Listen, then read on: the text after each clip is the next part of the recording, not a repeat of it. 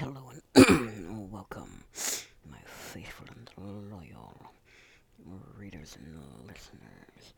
Welcome to our daily devotional for June the 20th. So, if you recall, our daily devotionals are divided into two distinct segments. We have our first of the day segment, and we have our through the Bible in one year segment. So our verse for June the 20th comes from Psalm 113, verses 1 through 3, which says, Praise the Lord, praise the Lord, you his servants. Praise the name of the Lord. The name of the Lord be praised, both now and forevermore. From the rising of the sun to the place where it sets, the name of the Lord is to be praised. So as we see Psalm 113 begins, and if you read the entire psalm, you will also see that it ends with a call to worship. So that's both verses 1 and verse 9. And so each of the first three verses uses the words praise, name, and the Lord. All in different contexts. So God's name represents his reputation, which is grounded in his covenant love. His name is praised by his people for all time and by the whole world.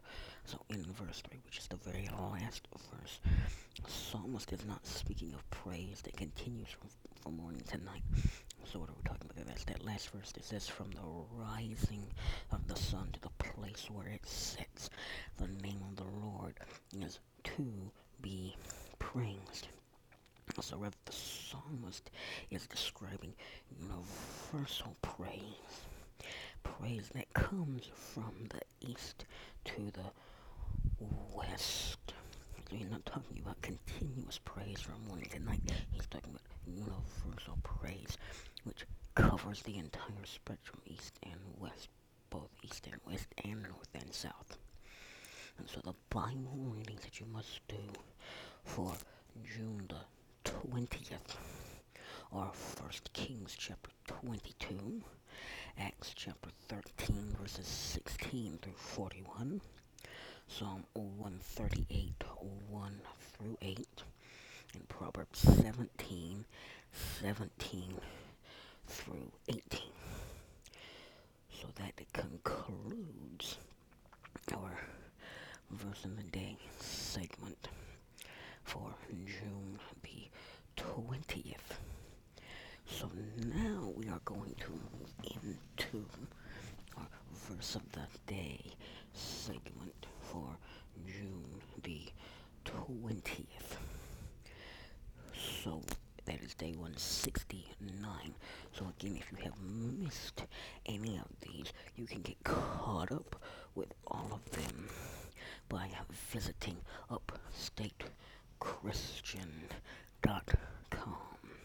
Again, that is upstatechristian.com. so our focus is going to be in John chapter 17, verses 20 through 26. So, so far, we have seen Jesus pray to be glorified, and we have seen him pray for his disciples, that be his disciples that walked the earth with him at this point in time. And now today we're going to see Jesus pray for all of those who will ever be his disciples. So today we're going to see how Jesus prayed for all of those who will ever be his disciples. And what we're going to see is that Jesus focused on, and we're going to see what we're going to see Jesus focusing on in this prayer for all of his future disciples is unity. Because he knew the devil was going to try and derail the mission of the church by sowing seeds of disunity. So we're going to pick up in John chapter 17, verse 20, and go through verse 26 which says, My prayer is not for them alone. I pray also for those who will believe in me through their message, that all of them may be one. Father, just as you are in me, and I am in you, may they also be in us, so that the world may believe that you have sent me. I have given them the glory that you gave me, that they may be one as we are one. I in them and you in me, so that they may be brought to complete unity. Then the world will know that you sent me and have loved them even as you have loved me. Father, I want those you have given me to be with me where I am and to see my glory. The glory you have given me because you loved me before the creation of the world. Righteous Father, though the world does not know you, I know you and they know that, that you have sent me. Have made you known to them and will continue to make you known in order that the love you have for me may be in them and that I myself may be in them. So Jesus' final words of prayer focus on future believers. It focuses on you and I, you and me. Focuses on those of us that come in the future, not those that were currently with Jesus, but those that will come later. So he prayed for their unity and he prayed for their future destiny. So he prayed for our unity and for our future destiny. He wanted us to experience the depth of unity that exists between him and the Father. so he desires that his people, that Jesus desires for his people, to be committed to his mission and they love one another as he has loved them.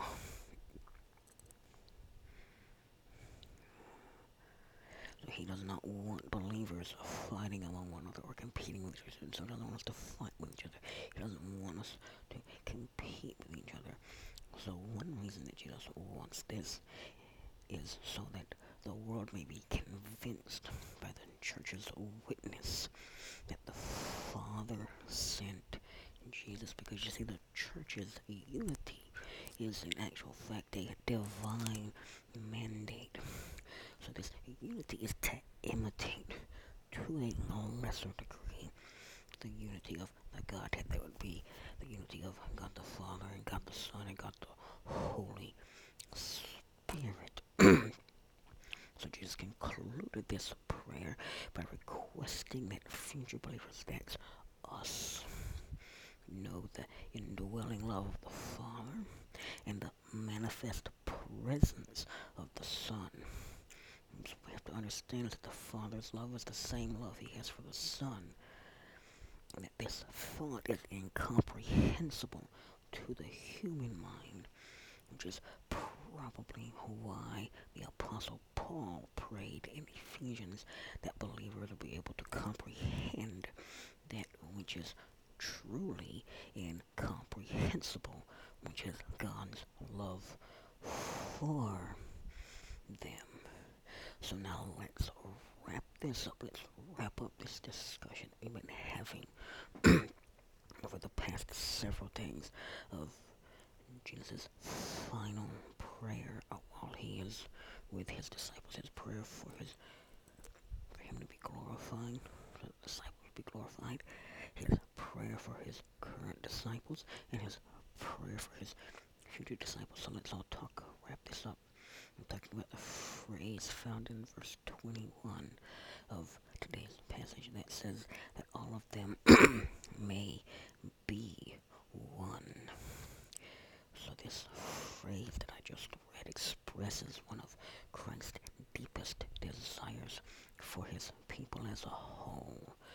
So if you've paid any attention to what we have read and what we have discussed, you will have noticed that this is mentioned four times in his prayer. It's in verses 11 and 21 through 23. So that's the four times that we're talking about. Because unity is a primary factor in accomplishing God's purposes and confirming the truth of the message about Christ. And that's what we see in verses 21 and 23 of what we just read.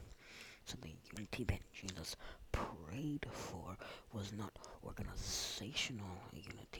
So it wasn't unity that comes from them being organized as one, having the same structure, having the same, I don't really want to say beliefs because we all have the same beliefs, but not having the same structure to how they do this thing that we now call church. So what he did was, it was, uh, well, not relational unity, but was spiritual unity based on these following things, based on true spiritual salvation and a personal relationship with Christ. That's found in verse 23. Knowing and experiencing the love of the Father and the companionship of Christ. That's found in verse 26. Separation from the evil ways of the world. That's found, found in verses 14 through 16. Growth in their knowledge of truth and devotion to God's purposes. So we have to grow in our knowledge of truth and in our devotion to God's purposes. That's what we're talking about when we have when we say a spiritual unity based on these things. So that's found in verses 17 and verse 19. So it's based on receiving, believing, and obeying the truth of God's word. That's verses 6, 8, and 17. And finally, it's based on the desire to bring Christ's message of forgiveness and spiritual salvation to those who do not yet have a personal relationship with Christ. So that's found in verses 21 and 23.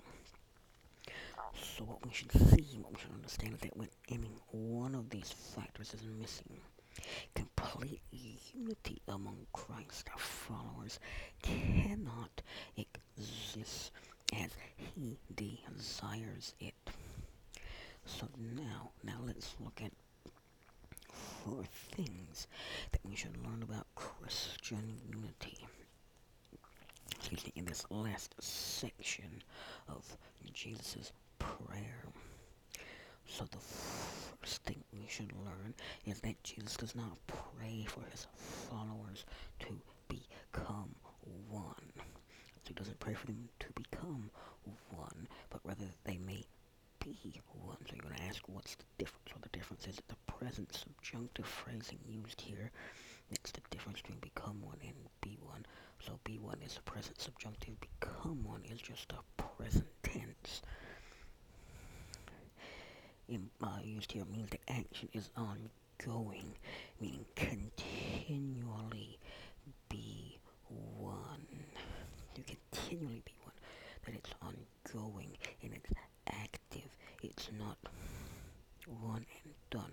So you don't just become one, you be one, that you may be one, that you may continue to grow as one. So this type of unity is based on our common relationship to the Father and the Son, and on having the same basic attitude toward the world, the Word, and the need to reach out to those who are spiritually lost, which are those who do not have a relationship with Jesus. So that's the first thing we learn here. That Jesus didn't pray for us to become one, but he prayed for us to continually be one. So the second thing that we should learn here about Christian unity is that attempting to create what looks like unity by having meetings, conferences, or complex or any type of complex organization can result in tension and frustration. So why is that the case? Because by having special meetings, by having special conferences, and by having such a complex organizational structure that nobody can understand. It excludes people either intentionally or unintentionally. So what Jesus had in mind is much more than unified gatherings or the appearance of togetherness, which is what having meetings, having conferences, and having complex organizational structures does. It gives a semblance of unity, but very rarely does it ever create unity. So what Jesus had in mind is much more than that. What in fact he had in mind is a spiritual unity of heart, mind, and purpose among those who are fully devoted to Christ and his word. So that's the second thing. We shouldn't attempt to create unity by having these complex organizational structures, by having meetings, and by having conferences. So the third thing we learn is that what means that God's people that we've talked about so far does not mean that God's people must agree or have the same perspective on all issues. So what does it mean by that? It means we're going to have differences and disagreements on non-substantial issues, and that should not ever be a dividing force between call themselves followers of Christ and others who call themselves followers of Christ. But we must maintain a unified and uncompromising commitment to honoring Christ, staying true to His Word, and leading others into a personal relationship with God, which is what Christian unity is ultimately all about. I know that can be hard to comprehend sometimes with the way things are happening in churches and in Christian organizations, but that's the way that it should be. So the fourth and final thing, so we've already learned what that he didn't pray for us to become one, but to continually be one. We shouldn't attempt to create unity by having things that create a false sense of unity, such as meetings, conferences, or a complex organizational structure. So the fourth thing we should learn from this is that one of the primary reasons for this sort of for the unity that we are talking about here, is that people will know that Jesus was sent by the Father to bring them back into a relationship with God. So, in other words, what we're saying here is that they may believe that you have sent me. So we need to understand that Christ followers will not be able to effectively accomplish their purpose of leading others to Christ unless they are living in unity with each other. In other words, without unity, without us having something that unites us, that brings us together, that gives us a sense of purpose, that gives us a sense of mission. Right? Our testimonies lack credibility, and few people in the world will give serious thought to following Christ and becoming part of His church, which is our ultimate mission, is to bring people to Christ, to have people start to follow Christ, and to have people become part of His church. And so we will pick up from here tomorrow when we see Jesus' arrest, which then takes us into John chapter 18.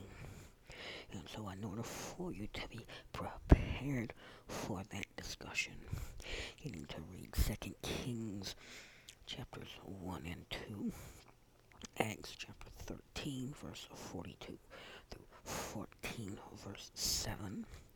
Psalm 139, 1 through 24, and Proverbs 17, 19 through 21.